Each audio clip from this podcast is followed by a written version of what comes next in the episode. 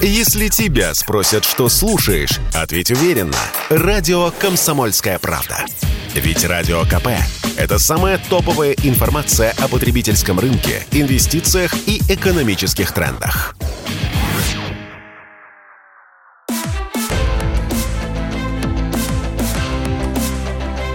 Исторические хроники с Николаем Сванидзе на Радио КП.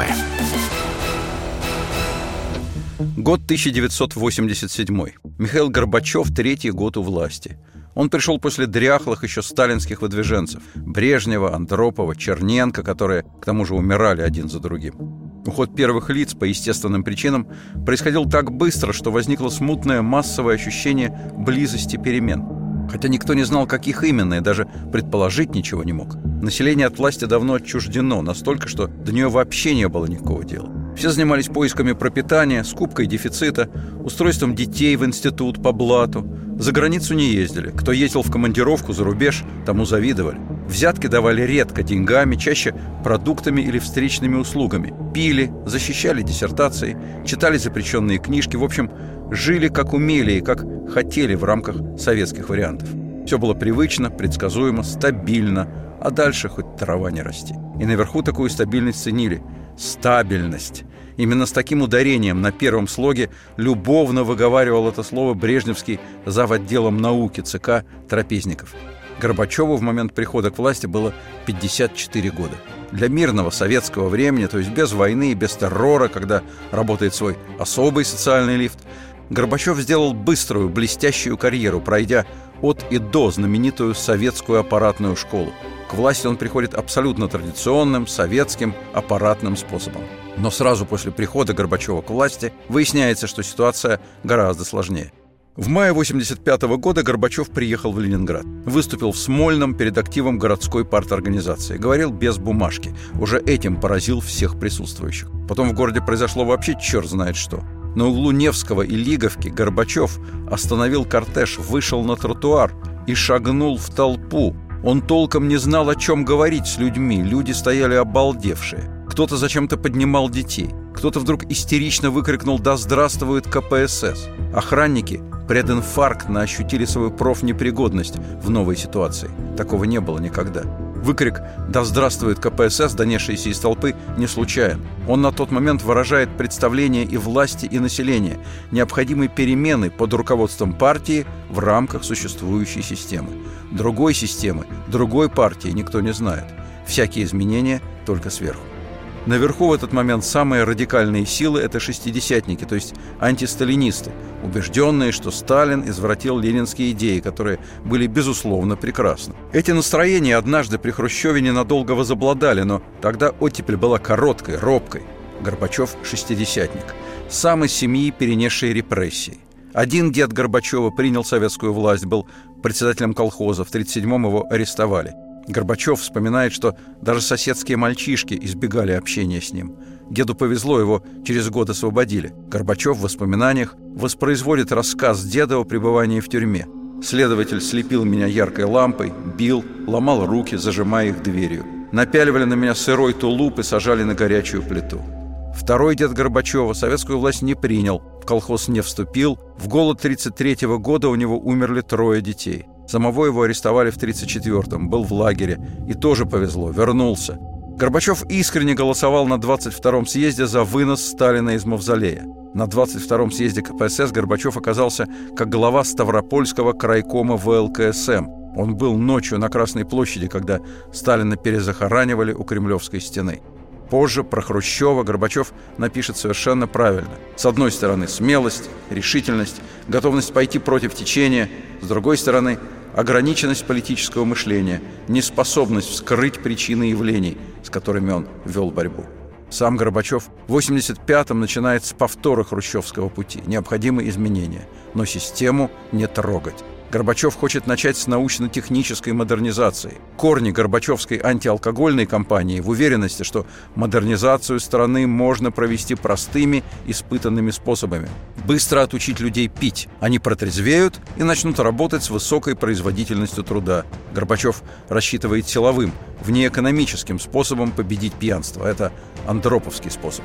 Тот, чтобы заставить людей работать, отлавливал их днем в банях, кинотеатрах и в магазинных очередях за продуктами, которых не бывает вечером. Это ничего не решало. Даже в закрытых военных НИИ с жесткой пропускной системой люди выстраивались в очередь к проходной часа за полтора до окончания рабочего дня. Это не вариант итальянской забастовки, это норма советской жизни. Антиалкогольная кампания Горбачева – его последний прощальный привет Андропову, с которым у Горбачева связан решающий жизненный этап. Именно Андропов примет участие в перемещении Горбачева из Ставрополя в Москву, в ЦК.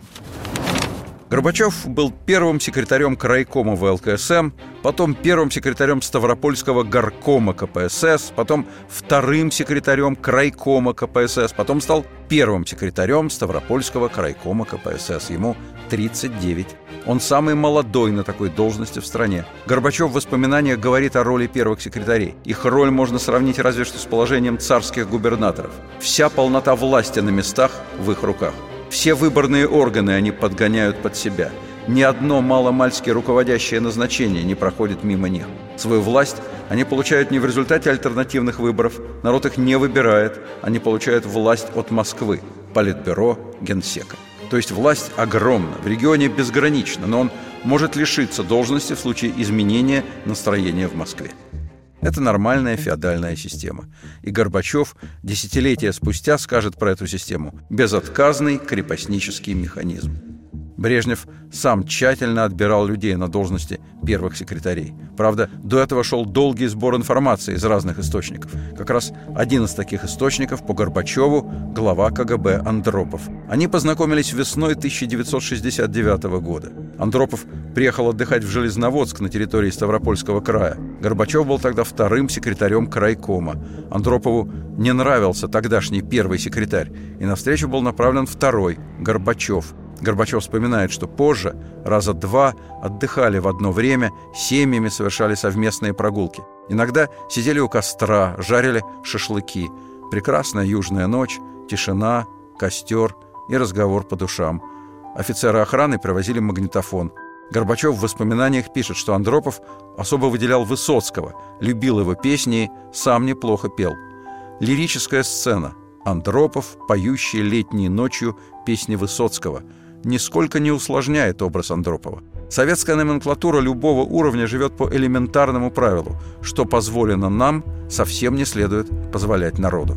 Концерты Высоцкого запрещены, и в то время, когда Андропов слушает его с Горбачевым, и потом, вплоть до самой смерти Высоцкого, и диски, и книги которого будут запрещены до смерти Андропова и до прихода Горбачева. Андропов не был сторонником прихода более молодого поколения в высшую власть о старых и молодых во власти, у них с Горбачевым на Ставрополе был разговор еще в 1975 году.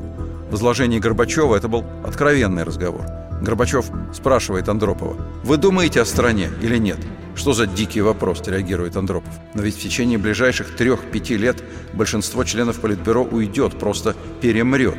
Они уже на грани», – продолжает Горбачев. Андропов в ответ смеется. «Ну ты уж нас совсем!» «Да я не о вас лично, но надо ведь думать об этом», продолжает Горбачев. Андропов отвечает. «Когда двигаешь человека в годах, за его плечами опыт, и нет у него амбиций. Делает свое дело без всяких карьеристских замашек. А все эти молодые только и думают о карьере, о том, чтобы перескочить повыше. При этом Андропов заинтересован в том, чтобы привести наверх своих людей. Он ищет возможности расширения собственной опоры для прихода на первую должность в стране. Возможности шагнуть на вершину Андропов готов ждать долго. Он учит Горбачева. Главное – терпение и лояльность. В 1978 году Андропов откровенно протежирует Горбачева. Предлагает совместить по времени их отпуска, встретиться в Кисловодске. Горбачев вспоминает, что в тот отпуск много говорили о ситуации в стране. На время их совместного отдыха придется приезд Брежнева в Минводы. Брежнев едет в Баку и по дороге делает остановки, общается с трудящимися, с местным руководством. В Ставропольском крае Брежнева встречают Горбачев с Андроповым. Это была та самая встреча, когда на перроне вокзала собрались сразу четыре генеральных секретаря. В смысле, один действовавший на тот момент и три последующих. Брежнев, сопровождавший Брежнева Черненко, Андропов и Горбачев. Вскоре после этой встречи Горбачев станет секретарем ЦК по сельскому хозяйству. После избрания Горбачева поздравит премьер-министр Косыгин. «Поздравляю вас с избранием. Рад вашему появлению среди нас». Год 1987. Наряду с Горбачевым Андропов переводит в Москву главу ленинградского обкома Романова. Горбачев пишет – Андропов прекрасно знал личные качества Романова, знал, что это ограниченный и коварный человек с вождистскими замашками, видел, что на политбюро от него редко можно дождаться дельные мысли – и, тем не менее, перевел его в Москву, рекомендовал избрать секретарем ЦК по оборонной промышленности. После смерти Андропова Романов станет конкурентом Горбачева. Но в 83-м генсеком изберут совершенно больного Черненко, который был не жилец и потому устраивал всех. Появлялось время для подковерной борьбы. Горбачев пишет, «Все проголосовали за Черненко, в том числе и я».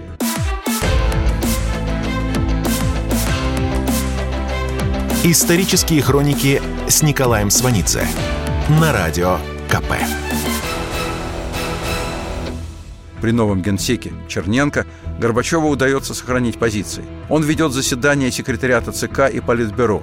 Насколько возможно, не отпускает генсека Черненко, играет против Романова. За время правления Черненко умирает министр обороны Устинов, который поддерживал Горбачева. Но еще жив министр иностранных дел Громыко. В прошлом, как и Устинов, политический партнер Андропова, а следовательно, союзник Горбачева. Одно время, после смерти Андропова, Громыко сам стал проявлять активное стремление к власти. Но с Громыко через его сына наладили отношения по линии КГБ – очень серьезным фактором, к тому же, была позиция ряда первых секретарей обкомов, которые не желали прихода очередного старика. Уже возникло некое ядро из этих региональных первых секретарей. В свое время одни обкомовские секретари обеспечили победу Хрущева над Молотовым и Маленковым. Потом другие помогли Брежневу свалить Хрущева. Потом новые составили опору Андропова. Теперь они идут к Горбачеву с тем, чтобы он взял на себя обязанности генсека. В результате именно Громыко предложит кандидатуру Горбачева на пленуме ЦК, а пленум ЦК с ядром из первых секретарей обкомов единодушно проголосует за Горбачева. В соответствии с накопленным опытом Горбачев сразу же меняет баланс сил в Политбюро. Он вводит в его состав своих – Легачева, Рыжкова и главу КГБ Чебрикова. Через пару месяцев Горбачев удаляет из Политбюро Романова – Тогда же он делает Громыко председателем Президиума Верховного Совета. Должность почетная. Формальный глава непартийной власти, но в СССР пустая. К тому же Громыко лишается привычной возможности курировать МИД. Министром иностранных дел Горбачев делает Шаварнадзе. Появляются новые секретари ЦК, в частности, Ельцин. Вскоре он возглавит вместо Гришина московский горком партии. Зав. отделом пропаганды в ЦК становится Яковлев, зав. общим отделом Лукьянов. Кроме того, в ближайшем окружении выходцы из международного отдела ЦК Черняев и Шахназаров. То есть Горбачев очень быстро, откровенно формирует свою команду. Это аппаратный переход в новейшую историю. Начало правления Горбачева лишено всякой программы действий идут беспорядочные большие совещания. Сначала по подъему машиностроения, потом по сельскому хозяйству. Горбачев едет на Украину. Это лето 85-го. На встрече с украинским руководством Горбачев заговорит о плачевном экономическом положении, о том, что хлеб на Украину уже давно приходится завозить, что ведущие промышленные отрасли республики в скверном состоянии. Местная власть удивлена непривычным тоном разговора. Потом Горбачев поедет в Восточную Сибирь. В СССР, сидящем на сырьевой игле, к 1985 году падает добыча нефти и газа. Практически после той поездки Горбачева в отрасли ничего не изменится. Внеэкономическое ручное управление на месте бесполезно. Но у него остаются впечатления. В Уренгое все население города вываливает на улицу. Люди впервые заговорили. Как же так? Живем в вагончиках, всего не хватает. Газ нужен Союзу, а мы никому не нужны. Привозят залежалый товар, который нигде сбыть не могут. Молока нет. Оборудование привозят в россыпи. Кое-как тут собираем. Для этого новых людей везут, а снабжения, жилья нет. Год с 85 по 86 внешне проходит без явных изменений. Горбачев пишет. Работяги только стали посмелее высказываться. Себе Горбачев позволил примерно то же, что и работяги. Он дал интервью журналу «Таймс». Помощник Горбачева Черняев пишет об этом интервью. Поражает откровенностью и ясностью.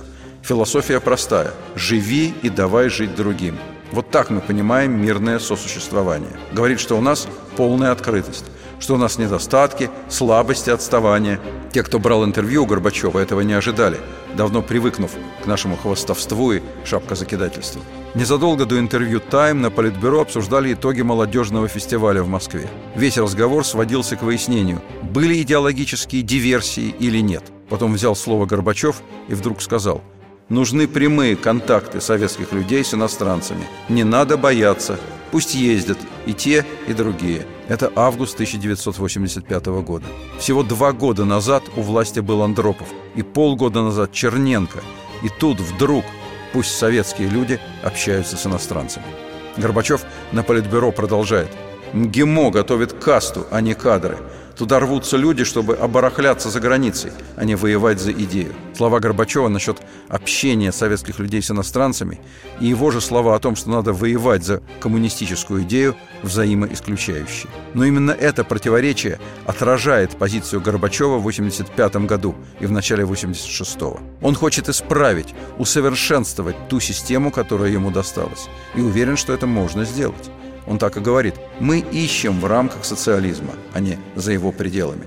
Последующее изменение его личных представлений об устройстве страны будет происходить на глазах у всех. Первое изменение проявляется во внешнеполитической части доклада Горбачева на съезде КПСС в феврале 86-го. Горбачев с трибуны партийного съезда говорит, что народы мира и даже разные общественные системы объединены общими универсальными ценностями – это нормальная мысль, по советским меркам чистая крамола, потому что означает, что мы не особенные, не самые правильные, и что хватит нам отгораживаться от всего мира. Перестройка начнется неожиданно и будет быстрой ровно такой, как эволюция взглядов Горбачева. Горбачевская перестройка культурно-политическая. Когда в конце 80-х пойдет экономика, Горбачев отойдет на второй план. Но фокус вот в чем. Пока первое лицо в стране не прошло свой путь политического развития, экономика должна была ждать. Горбачев проходит свой курс экстерном за три года. Это сложно при его бэкграунде. Он окончил юрфак МГУ, но попал он в университет из Ставропольской станицы. О юриспруденции представления не имел. Просто, как он сам говорит, ему импонировало положение судьи или прокурора. Он был принят на юрфак по крестьянскому происхождению, наличию трудового стажа и ордена Трудового Красного Знамени, который он получил в 17 лет за ударную работу на комбайне. В университете в учебе был упорным, но, судя по воспоминаниям, чувствовал себя в Москве провинциалом. Три года учился при позднем Сталине – сохранил отчетливое воспоминание о борьбе с космополитизмом в стенах университета. Потом два года учился в Оттепеле. Ближайший приятель, сосед по общежитию Сденек Млынарш.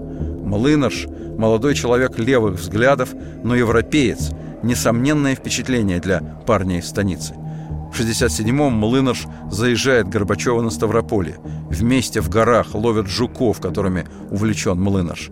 Не могут не разговаривать. В 1968 году Млынарш – секретарь ЦК КПЧ и один из идеологов «Пражской весны». Автор политического манифеста под названием «К политической организации общества на основе демократических принципов». Горбачев в это время второй секретарь Ставропольского крайкома КПСС. В свое время в крайкоме он начинал в должности заведующего отделом партийных органов. Горбачев в воспоминаниях пишет «В компетенцию отдела входили кадры, та самая номенклатура, в которую входили все значимые должности, начиная с партийных и кончая директорами предприятий, председателями колхозов. То, что называлось подбор, расстановка и воспитание кадров. Именно это обеспечивало крайкому реальную власть. Правда, при этой номенклатурной работе у Горбачева есть постоянная собеседница, жена, склонная к анализу. С ней они ведут бесконечные разговоры – Горбачев уточняет в воспоминаниях, что серьезные разговоры после переезда в Москву ни в доме, ни на даче не вели, только вне стен. Говорит, что в ночь перед назначением генсеком сказал жене «так дальше жить нельзя». Вся последующая политическая трансформация за три года. Как человек, прошедший советскую аппаратную школу, Горбачев уверен, что любую проблему можно решить путем смены кадров. Меняет. Выясняется, что прока нет. Люди заточены под систему, которая не терпит самостоятельности. В июне 1986 года Горбачев на Политбюро будет говорить «Люди так привыкли к указаниям сверху, что их, может быть, придется принуждать к самостоятельности». При этом Горбачеву хорошо известно о других навыках бюрократии. Хрущев был смещен именно аппаратом, для которого хрущевская политика была слишком беспокойна. Отсутствие опоры в лице бюрократии может обернуться потерей власти. Вероятно, и по этой причине тоже Горбачев начинает говорить о необходимости перестройки партии, о том, что без этого ничего не выйдет, кроме говорильни. Горбачев все чаще настаивает на возвращении к ленинским принципам и при этом уже говорит об изъянах однопартийной системы, которую именно Ленин оставил стране в наследство. В июле 1986 года Горбачев говорит мы постоянно должны помнить об издержках однопартийной системы. Если контролировать некому, партработник превращается в чиновника. И дальше. Везде нужна перестройка. Это касается и партии, и армии, и милиции, и МВД, и КГБ – но начинать надо с партии. 1987 год. Горбачев. В партии, из которой он вышел, он не чувствует опоры. Вероятно, и поэтому тоже в августе 86-го, во время поездки на Дальний Восток, Горбачев скажет «До сих пор мы говорили о демократии, а теперь надо ее внедрять и с ней считаться. Не надо бояться своего народа. Гласность – это и есть социализм».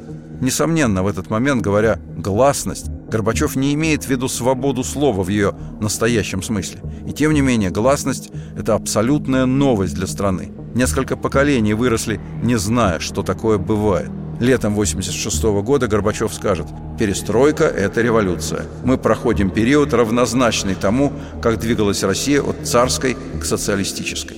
Он не уточняет направление движения и, скорее всего, не мог бы этого сделать так же, как и никто в стране. Но в конце 1986 года прекращена Горьковская ссылка Сахарова, куда он был отправлен Андроповым еще при Брежневе.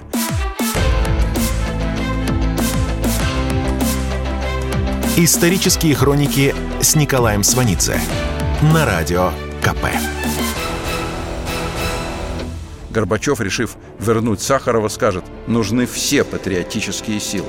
То есть Сахаров, который шесть лет был главным врагом государства и которого неусыпно пас КГБ, назван патриотической силой. Правда, на Политбюро опытный Горбачев предлагает другую трактовку. Вроде как Сахаров отсиживается без дела в Горьком, когда вся страна пришла в движение – Сахарову в Горьком срочно устанавливают телефон, по которому ему звонит Горбачев. В стране ситуация с Сахаровым будет представлена так, что он сам попросил о возвращении в Москву. Но формулировка в сообщении ТАСС никому не интересна. Жену Сахарова, Елену Георгиевну Боннер, Верховный Совет СССР решает срочно помиловать. И в стране, и в мире освобождение Сахарова воспринято как знаковое, как подтверждающее глубину намерений Горбачева в смысле демократизации.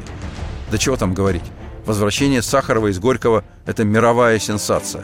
87 год – последний год романтического периода перестройки. Система еще сохраняется. Об исчезновении КПСС никто не помышляет. Жизнь еще базово прежняя, но гласность эту жизнь несказанно расцветила и создала иллюзию, что все можно изменить так же быстро, как выпустить в свет ранее немыслимые газетные статьи и десятилетиями запрещенные книги. Сменен главный редактор в органе ЦК КПСС, журнале «Коммунист». Коммунист становится перестроечным. Именно тогда Егор Гайдар становится в «Коммунисте» зав. отделом экономики. Наконец, в «Огоньке» публикация письма эмигрировавшего большевика Федора Раскольникова Сталину. Я отлично помню то воскресенье, когда почтальон принес огонек с письмом Раскольникова. Я тогда занимался репетиторством. У меня дома сидела группа ребят. И я читал им это письмо образца 1939 года со словами с жестокостью садиста вы избиваете кадры, полезные, нужные стране. Они кажутся вам опасными с точки зрения вашей личной диктатуры. Накануне войны вы разрушаете Красную Армию, любовь и гордость страны, оплот ее мощи. Вы обезглавили Красную Армию и Красный флот. Вы убили самых талантливых полководцев, воспитанных на опыте мировой и гражданской войн.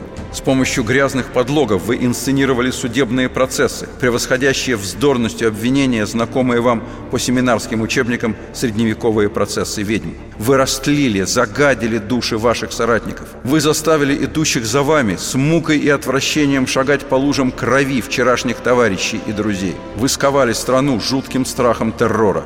Даже смельчак не может бросить вам правду в лицо. Я помню, как дети слушали, и помню свое ощущение. Этого не может быть. Ведь еще вчера этого не могло быть никогда.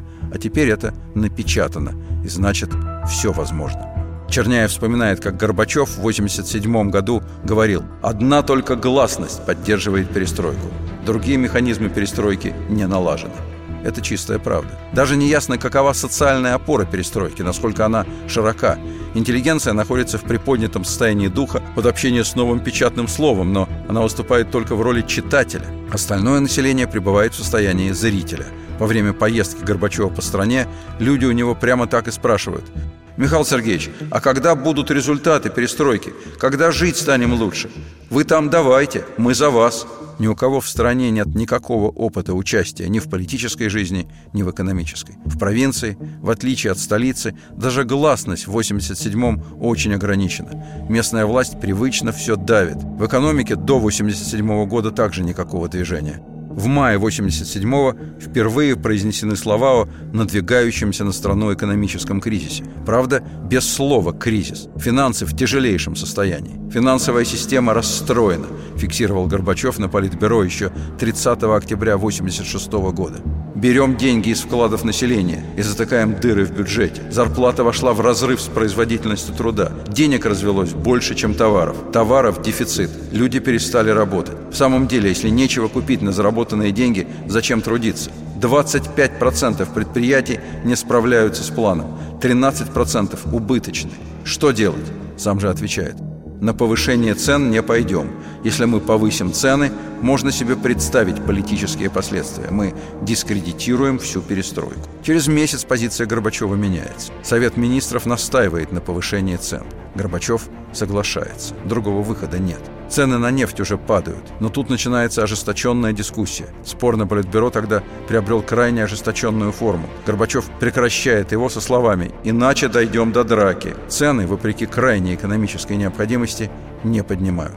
Сегодня интересен не столько результат той промежуточной дискуссии, сколько приведенные тогда цифры. К 1987 году в СССР 25 миллионов человек имеют доход ниже 50 рублей в месяц, 50 миллионов ниже 80 рублей. То есть треть населения страны к 70-летию советской власти живет за чертой бедности или едва удерживается на ней. Про рыночные отношения до 1987 года в руководстве страны вообще разговора нет. Горбачев резко отреагирует на экономические публикации в «Новом мире», где главредом Залыгин. Горбачев скажет, «Вот Сергей Павлович Залыгин, я его очень уважаю, но что получается? Один за другим вылезает в его журнале то Попкова за своим господством рынка, то другой, Шмелев, предлагающий нам безработицу. Если Сергей Павлович против социализма, то нам не нужен такой редактор. Все, что укрепляет социализм, Ко всему будем прислушиваться. Когда нам пытаются подсунуть вместо социализма капитализм, буржуазную идеологию, это совсем другое. А потом добавят, но я против замены редакторов. И никто Залыгина не снимет. И вот, несмотря на все это неприятие рыночных отношений, в феврале 1987 года принято решение, позволяющее создавать кооперативы общественного питания по производству товаров народного потребления и по бытовому обслуживанию. Кооперация, которой с большим успехом и прибылью в ранний НЭП занимался будущий советский премьер Косыгин, через 60 лет, в 1987 году выглядит совершенной новостью. В кооперативах делают и продают вареные джинсы, кофточки с накладными плечами. В кооперативных магазинах появляется колбаса. В кооперативных ресторанах поделки, напоминающих бордель, кормят мясом и неплохими пельменями. Но главное, в этих местах другие цены, и там зарабатывают другие деньги. Еще нет банков, нет биржи, поэтому кооператоры покупают сырье по госценам, а продают товар по рыночным. Это дает и руководству кооперативов, и директорам предприятий огромные доходы. И оплата труда работников в кооперативах вдвое выше, чем у основной массы рабочих и служащих. Через 4 месяца принят закон СССР о государственном предприятии, дающий хозяйственную свободу предприятиям. Поэтому предприятия вольно обращаются с финансами. На предприятиях созданы советы трудовых коллективов. Они на радостях, ясное дело, принимают решение о повышении зарплат. Денежные доходы растут бешеными темпами. Товаров под них нет. Деньги идут в сберкассы, государство их изымает и печатает новые деньги во все возрастающих объемах. Денег на руках все больше. Финансовая система летит к черту. У советских людей невероятное желание делать деньги. После 70 лет советской власти нет никакого представления о том, что деньги совсем не обязательно связаны с воровством и использованием госимущества. Но механизмов нет, законов нет, Частной собственности нет, а есть желание. Быстрее, быстрее и больше – Потому что все знают, что сегодня так, а завтра могут запретить. Другая часть населения уже ненавидит тех, кто занимается предпринимательством, хотя идет и покупает вареные джинсы. И все в них, куда ни глянь. На этом фоне празднуется 70-летие советской власти. Горбачев произносит доклад. Говорит, как неправ был Троцкий, и что надо было развенчать троцкизм. И что Зиновьев с Каменевым были неправы вместе с Троцким. Потом Горбачев говорит, что и Бухарин был неправ. Что все они навязывали дискуссию партии и очень этим мешали быстрому движению вперед. В 1987 году практически никто в стране не знает ни Троцкого, ни Зиновьева с Каменевым, ни Бухарина. Они стерты еще при Сталине. Их портреты в учебниках замазаны еще до войны. Да и Горбачев вспоминает толком не о них, а об их внутрипартийной дискуссии и ненавидит их, потому что сыт по горло своими бесконечными спорами в Политбюро. И получается, что от собственного бессилия хватается за Сталина и говорит, какая отличная была коллективизация, хотя много народу погибло. Говорит это, хотя знает, в каком дерьме сельское хозяйство. И свое детство в Ставрополье помнит. От работы в колхозе никакого достатка. На приусадебные участки огромные налоги. На каждое фруктовое дерево налог, независимо от урожая. И крестьяне вырубают сады. Убежать из колхоза нельзя, крестьянам паспорта не дают. Чем же это отличается от крепостничества? Думает, что ему генеральному секретарю не на что сейчас закупать для страны хлеб. И все время обсуждают, что надо вводить карточки. И люди в 87 году хотят жить по карточкам, но их будет нечем отоваривать. И поэтому, противоречия предыдущей части доклада, он с трибуны говорит, что в 30-е годы сложилась командно-административная система, которая отразилась на всей общественно-политической и экономической жизни страны. Горбачев переходит к массовым репрессиям, потом, собственно, к Сталину. Горбачев помнит, как его отправили разъяснять решение 20-го антисталинского съезда. Он тогда совершенно не знал, что ему делать, потому что люди отказывались принимать осуждение культа личности. В лучшем случае говорили, зачем ссор из избы выносить. Большинство верили, что Сталин о беззаконии не знал, и поэтому с трибуны Горбачев почти без внешней логики говорит «Иногда утверждают, что Сталин не знал о фактах беззакония. Нет, Сталин знал. И вина Сталина и его окружения перед народом огромна и непростительна. И что вновь будет работать комиссия по реабилитации. Больные вопросы истории нельзя замалчивать, нельзя делать вид, будто ничего особенного не произошло. Уже в начале следующего, 88 года, будет реабилитирован Бухарин, которого Горбачев недавно обвинил в излишней склонности к внутрипартийным дискуссиям. Это нормально. Так же, как и то, что на Октябрьском пленуме 87 года Ельцин открыто вступил в полемику с Горбачевым. Горбачев сам объявил ранее невиданный плюрализм мнений. Поступок Ельцина в духе именно этого плюрализма. Это начало политической конкуренции, начало публичной политики. Это естественный ход истории. Продолжение слушайте через несколько минут.